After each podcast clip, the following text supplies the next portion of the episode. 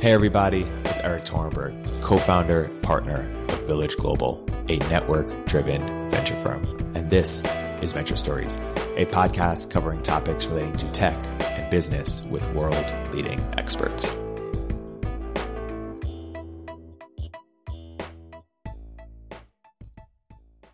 Hey everybody, welcome to another episode of Venture Stories by Village Global. I'm here today with a very special guest, Deepen Parikh of Courtside Ventures. Deepen, welcome to the podcast. Thanks for having me. Looking forward to it. Awesome. Deepen, what is Courtside Ventures? What's the thesis behind it? So Courtside Ventures, we're an early stage fund that invests in technology across the disintermediation of sports uh, industries, from content creation, distribution, and consumption as it relates to the sports industry. And that can include traditional sports, esports and gaming, fitness, health, wellness, and of course, big buzzword in the US these days, gambling. Yes. Okay. So we're going to go into all of them. Courtside Venture co-founded with Dan Gilbert as founding a limited partner. Dan Gilbert, owner of the Cleveland Cavaliers. So have a lot of domain expertise. And what is your background that has led you to Courtside Ventures? What is your expertise? Yeah, so my background came from uh, more financial world. So I was at UBS for that's where I started my career. And after three years and hitting the bottom of the market in 2009 and 10, I decided to make a jump and been in the sports industry since. So running my own company, I was building a CRM platform for professional college sports teams, worked at a family office that was heavily involved in sports and looking to acquire a pro sports franchise. Uh, and then spent the last three years before courtside, uh, working at an incubator and a venture fund in New York. Ironically, not involved in sports, but had an opportunity with Courtside Ventures and uh, my partner Vasu, who couldn't be here today, but he also has a really strong domain expertise in the sports industry, having started a company called Crossover, which was one of the largest technology products for the youth sports industry. You know, venture capital, you sort of assume sort of a 1% outlier rate and the game is unicorns and outliers. Whereas in private equity, you don't want to lose money. Is, is this a venture firm a traditional venture firm and sports tech exits having similar exits to other industries or? Yeah, it's a good question. Uh, we often face the question of sports tech in the, in the most pure sense of sports tech, we actually don't believe is that investable from a venture capacity for the fact that it's generally when people say sports tech, the assumption is that it's selling to a limited number of customers, professional sports teams, leagues, media companies. The reality is sports is way broader. The way we encompass sports is, like I said, across all the different verticals, but sports at the end of the day is a religion. Yeah. And for people all over the world, they treat it, you know, a lot more than just something that they watch for a couple hours a right. week. It's it means identity. it's their identity. It's where they're from. It's where they've been. It's where they're going. And truthfully, if you look at the, the Atlantic had this awesome piece five years ago about how sports is ritualistic in nature. And a lot of the rituals that people do really dictate kind of how they function, how they operate, who their friends are. So really what we invest in is communities. And so we invest in technology that either is part of the creation part, part of the capture part, part of the analysis part, distribution or consumption across the vertical. And so it doesn't necessarily have to be direct to consumer, but really any technology or infrastructure um, that either sits on the back end that helps create a better experience or things even directly on the consumer side, like the athletic, like we were chatting about, which creates a unique and enhanced experience for sports fans on a local basis. So let's create sort of a market map in real time of yeah. the types of companies Courtside invests in. So there's the athletic, which is a subscription, you know, content uh, business or, or around sports, which is doing absolutely fantastic. There's something like 100 Thieves, which is a sports team itself yep. in, in esports. What are other types of companies and examples? Yeah. So the way we break down our opportunity set is really four major areas. And that's one is sports, technology, and live events. And that's more technology focused, less so on the consumer side, but more so on the infrastructure side. Think like a Live Nation or something. Like, what are examples of like? So, an example of that is uh, a company called LISNR, which is an inaudible frequency that actually creates. Started out by being a retention and marketing tool for people as they're sitting in a stadium or arena. Today, they have a deal with Ticketmaster where there's an inaudible ping from your phone to these sensors as you're walking to an arena or stadium. So you don't have to swipe your ticket anymore. Right. And it creates a better experience, creates more data, creates a lot more information that not only benefits the consumer side, but also the teams. So live event also encompasses everything from, you know, their NBA arenas that have events 250 days a year, right? That's it's not just the one team that's playing there. And so what else kind of factors into that? So that's a big area of what we look at. The next is sports digital media. So digital media, really sports is a subset of media at the end of the day. And so digital media side is more so from a standpoint of more consumer oriented. So looking at stuff like the athletic, but also a company like Tap, which we're investors in that actually creates prepaid cards and allows people to buy those prepaid cards in retail settings. So like Costco, Walmart, more like gift cards. And so it's a media uh, linked gift card. So if I buy that card and they work with MLB, so I can walk into Walmart right now and buy an MLB game, month, or season. And it's a really interesting dynamic because it allows people to be able to access content wherever and whenever they are. Stuff like that, or a company like LiveLike that uh, is a software layer that enables media companies to not only produce but also distribute their content in immersive. So from VR, also 360, stuff like that. Um, so those are kind of two of the buckets. Uh, another one is fitness, health, and athlete performance. So we look very heavily similar to more traditional sports. Fitness is all about the community aspect. When people talk about the biggest brands, CrossFit, Peloton, there's one overarching theme, and that is people have bought into the mantra of what those brands sell and encompass, right? It's, it's really hard to go to someone and there, you'll find very few people who say they love both SoulCycle and Flywheel right? Like you you gravitate towards a certain brand that kind of encompasses You're your ethos. exactly. And so that's why fitness, especially with the younger audience and demographic that is growing more disposable income, much more higher willingness to pay for experiences in health, um, has really created a massive opportunity uh, for us, not only on the B2B side, so we're investors in a company that actually runs fitness amenities programs for the residential real estate industry.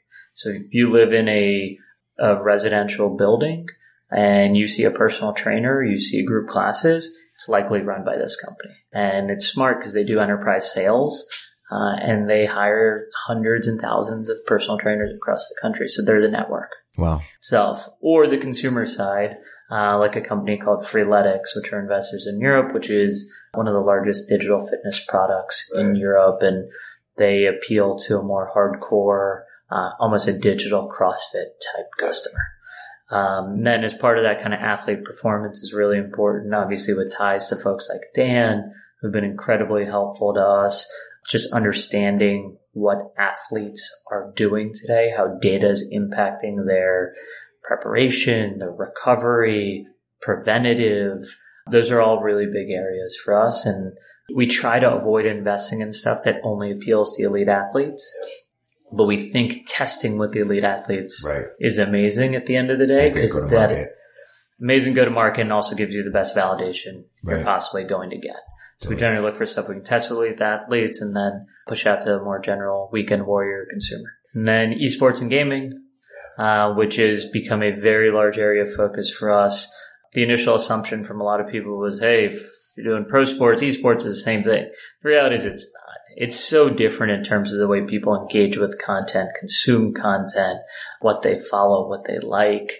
You know, it's very much a, when you look at a league, a pro sports league, that's very different than a publisher. Publisher owns everything. Leagues obviously manage everything, but the teams are the ones that really. So they're just different dynamics that we've learned over the course of the last, you know, call it three years. Uh, but that's become a huge area of focus for us in esports. And then gaming, which we differentiate in the sense that esports is participatory standpoint and kind of structural around competition.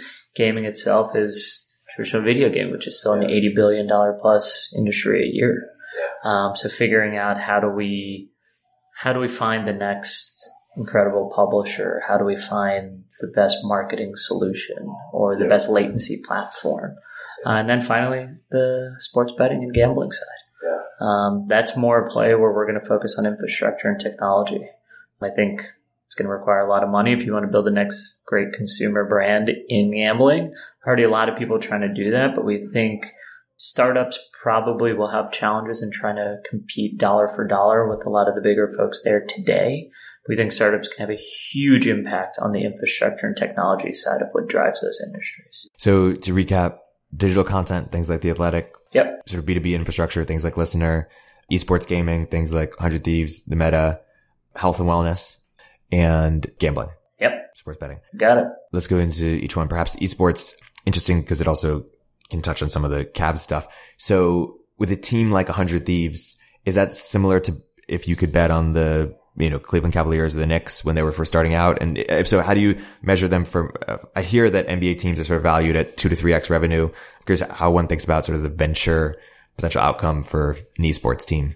Yeah. So, you know, I think our, our goal all along, and there's some really phenomenal organizations out there in esports right now. People that have come from traditional sports backgrounds, people have come from media, people have not really been kind of have come from the gaming world altogether what we wanted to do is we wanted to invest and be a part of a brand. Um, the challenge with esports is that today, as attractive as it is, we're still not seeing really, really, really aggressive brand dollars come in yet. And at the end of the day, brands is what drives every sport. If there weren't brand deals, there wouldn't be TV deals. And so as we're starting to build that up and the fact that as a team, you don't own the sport, you don't own the game, you're buying into it, it's a little different. And so what we thought was instead of kind of investing into an existing team where there were definitely some great opportunities, we wanted to go out and we wanted to be a part of building something or be a part of something from the ground up.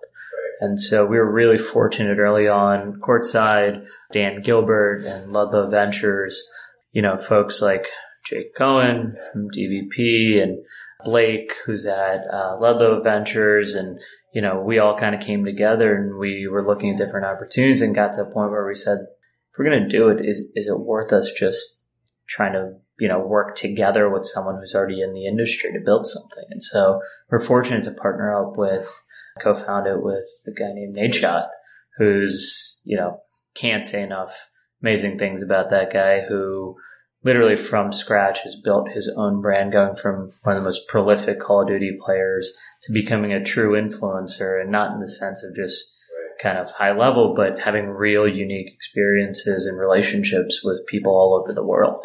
Yeah. And so he had uh, kind of this Hundred Thieves brand that we all got behind. Yeah. And we built that with the goal of obviously being a competitive esports team, and they've done a hell of a job of building it into a real contender in League of Legends, and we're in Fortnite, we're in a bunch of other games.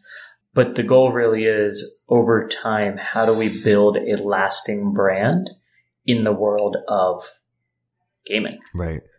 And that has to be part apparel merchandise, that has to be part media company, that has to be part in the arena competition, and you got to have a balance. Yeah. Um, if you want to be able to be relatable to people over the world.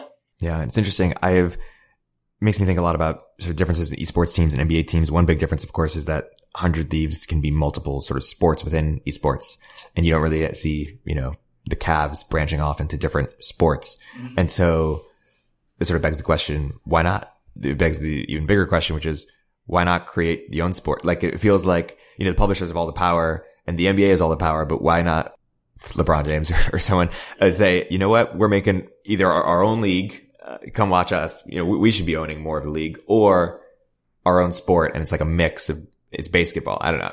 I'm sort of going off in different directions here, yeah. but why don't we answer the, que- the questions in succession? Yeah. So look, I think the publishers have control because they've created the IP. They own the IP, right? And it's, you know, there's arguments to be made on all sides.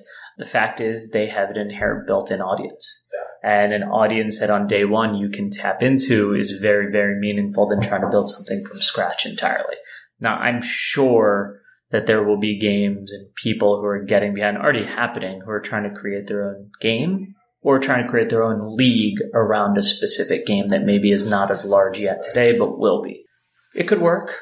I don't think there's anything stopping you from it, but the amount of infrastructure that is required to build not only a game, which is a very, very audacious goal in the first place to build a game that people are going to religiously follow and play for years to come. But on top of that, build a professional sporting league.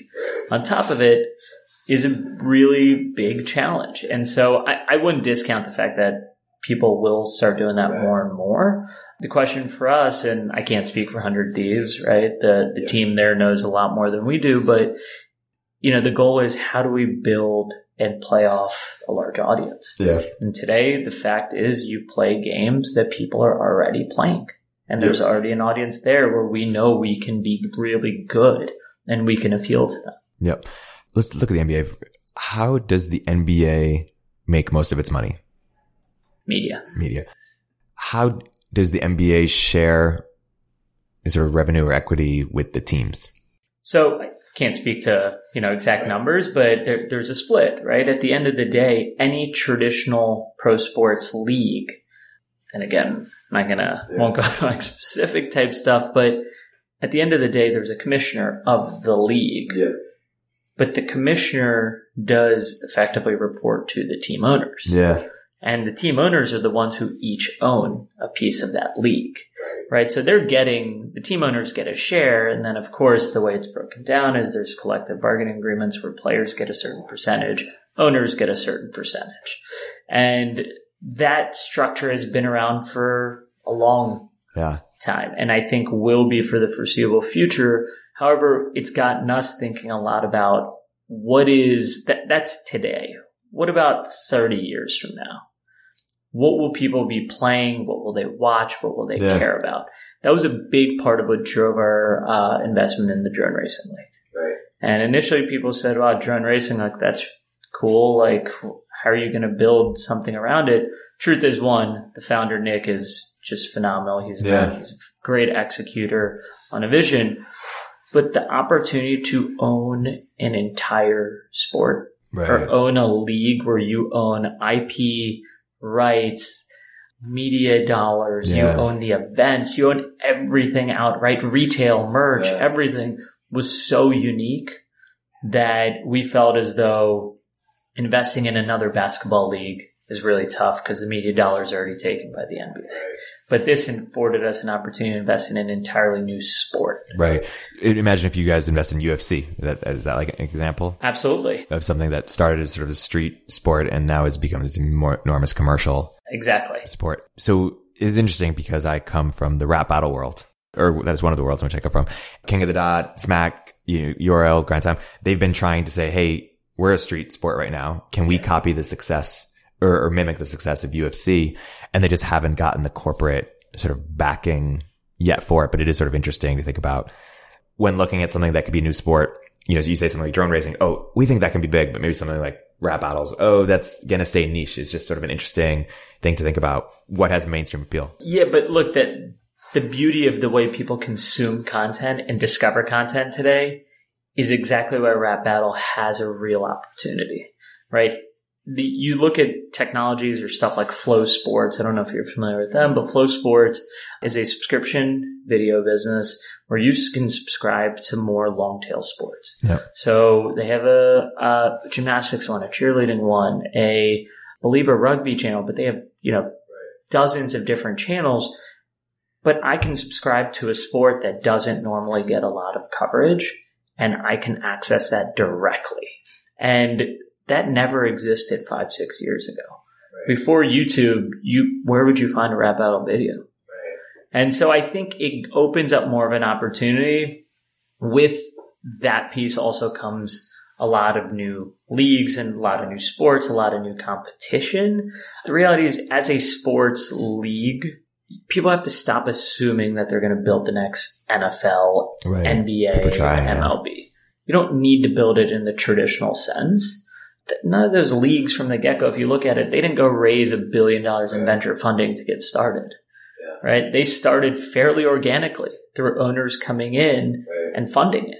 Yeah. And so I think a lot of things will happen organically. I think a lot of things will happen inorganically. Right. But ultimately, there's no telling what's going to work or what's not. It's just you have to be able to get in front of your core audience right. for as effectively and as quickly as you possibly can. And you're saying people should stop building the NFL because the next NFL because why? Because it's not going to work. Look, I, I don't, I can't say it's not going to work. I just think if you're going to build the next NFL, there's the NFL. Yeah. and it's not to say NFL will, I, I don't think the NFL is going away. Some people yeah. think it's, you know, has, you know, limited shelf life. The reality is the NFL still makes fifteen yeah. billion plus dollars a year. It's, it's no small entity. And because of that, not saying you shouldn't create another football league, but don't try to create a league that competes directly with the NFL. Right. At the end of the day, the, the question I'm asking, eh, curious, is it sort of sounds like there's almost like between the NBA owner, the team owner, and the players, sort of like three branches of of government, almost like three branches of the NBA, and who has the most leverage, and how do they sort of check and balance each other? And if if the NBA has the most leverage, I wonder why the uh, the owners don't team up and say uh, we should really just do something else here, or or the NBA has the most power, but maybe not the most actual leverage. Because in fact, the players probably have the most leverage in terms of, or the most true power in terms of audience loyalty. And if they, you know, if LeBron goes and plays in Puerto Rico, people are going to start watching Puerto Rico. Like they're not replaceable, right? right? Whereas maybe the team owners in NBA is in some context. I don't, I, I don't know. The fact of the matter is the owners have more leverage. Hmm. Why is that? If you look at it from a dollars and cents perspective, the owners own their piece right? As an athlete, you own obviously your time that you're with that, but you have a limited shelf life within which you are going to generate certain number of dollars. The average career span, whether it's NBA, NFL, whatever, is short.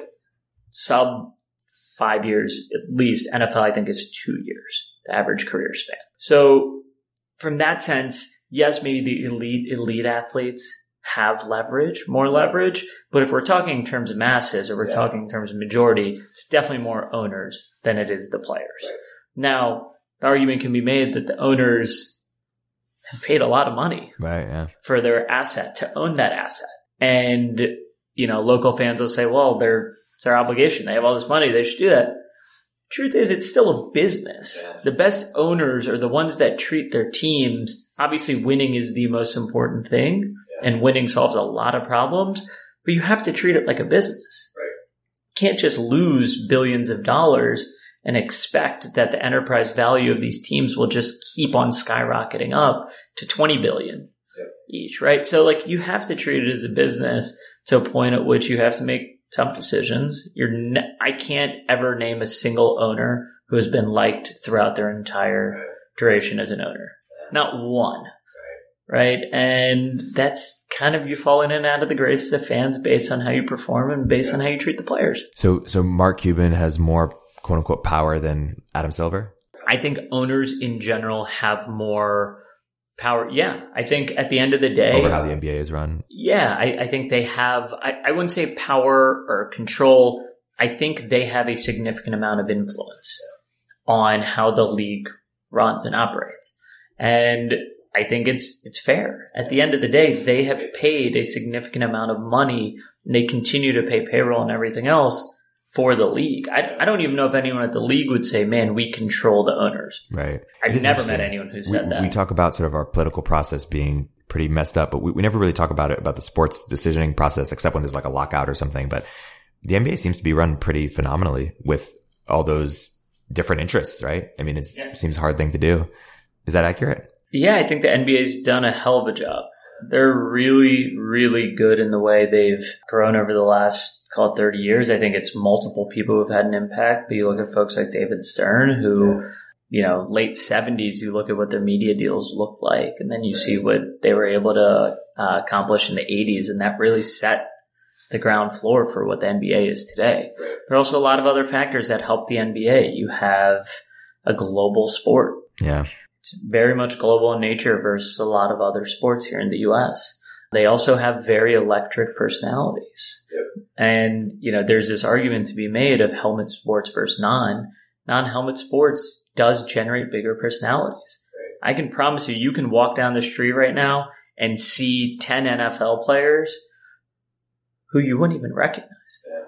Maybe they're like huge or something, but if they're walking down the street, you and I may not recognize them for the fact that they always have a helmet on, unless it's like an OBJ or it's, you know, a, a huge star. NBA is just very different. They're very front and center. And the NBA has also done a really phenomenal job of letting their players speak their mind. Totally. How does a sports fan consume content in 10 years? Yeah. So, you know, we, we think about this nonstop. That's probably our biggest question we're constantly going through. I think the way we view it is television is not going away. Although if you look at the numbers, the amount of television that is watched in its traditional sense of cable is certainly decreasing a lot amongst the younger audience. Mobile's the future. I mean, if you're not building your content for different modes of consumption, you're in trouble. And we, we are constantly looking for how are people or younger folks going to consume not only traditional sports, but we're talking more esports and mm-hmm. gaming. And I think gambling pay, plays a big factor in this. The assumption is that you're a gambling product out there today and you're going to expect the masses to understand what a, you know, point spread is, a line is, the over unders are it's not going to happen. You're not going to capture as many people as you think. So constantly thinking about how do you create it really simple? People just pick the winner. Like going back to the basics, I think is going to help open up that market a lot, lot more. And it'll boost engagement. Mm-hmm. I think the number was something like in the, in Europe, perhaps maybe sports betting boosts engagement by 60% or 70%. Don't quote me on that, but it was, it was something really phenomenal. And at the end of the day, if you're an owner, by having people watch your sport more, the media dollars go up, your franchise value goes up, and players get paid more. Yeah. And so I think it's very much a cyclical effect. It all comes back to how do you get people to watch more, more frequently, and how does that kind of, I guess, trickle up or trickle down across the entire ecosystem. But we also think a lot about short form versus long form. I mean, I can't get any of my younger cousins or anyone or to watch anything more than 30 minutes. Like even yeah. if it's a three hour long game, like unless you're a diehard, diehard fan, you're not going to spend three hours on a Sunday yeah. just sitting glued in front of the TV. So yeah, I, I think people will be watching a lot more on mobile. I don't think it's, you know, televisions are going away. I think they're going to be complementary rather than being primary. And your request for startups in terms, we mentioned five spaces earlier. Yeah. Uh, for people who want to build companies in the space, where do you think there's either white space or something that's under, underexplored or, or something that you think you want people to go pursue? Yeah, I think, uh, certainly on, you know, when we look at just global, uh, spectrum of what sports is, I think there's a phenomenal amount of opportunity looking in Asia just given how large the audiences are. So creating much more kind of cohesive technology that helps support people's viewing habits in countries where there isn't as much infrastructure. So we've looked at a lot of stuff like that. Here in the US, I think from a esports and gaming perspective, and some folks are already doing it. I think we'll see more and more talking about youth. Um, how do we get kind of younger audiences involved and in a more structured format?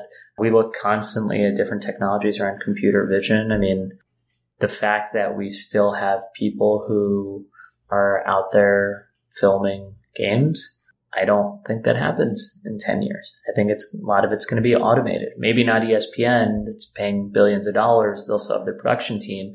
But why is every single game not captured out there today? Why is the youth game? Why is your kid's little league baseball game not captured? Why is there not a technology that costs five bucks more a season. That allows me to watch it. So we spend a lot of time around that capture and how do we bring all the content that's out there into one place. Yeah. And last question, we're lucky enough to go invest not just in 100 Thieves, but also uh, the meta, which yeah. you just led. Un- unpack your, your decision. Why, why the meta? Why are you excited about them? So a couple things, you know, we, we spent a lot of time thinking about initially the coaching market in esports and then zoned in more on the training aspect.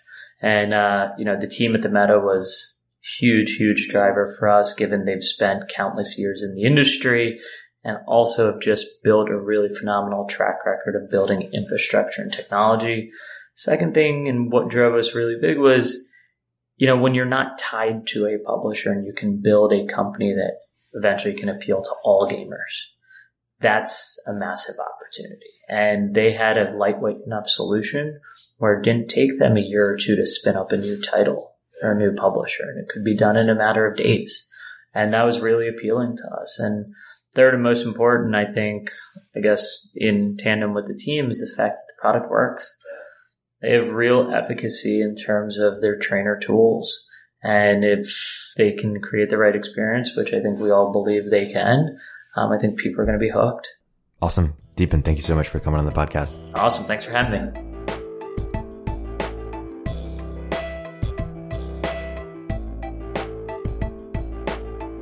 You're an early stage entrepreneur, we'd love to hear from you. Please hit us up at villageglobal.vc slash network catalyst.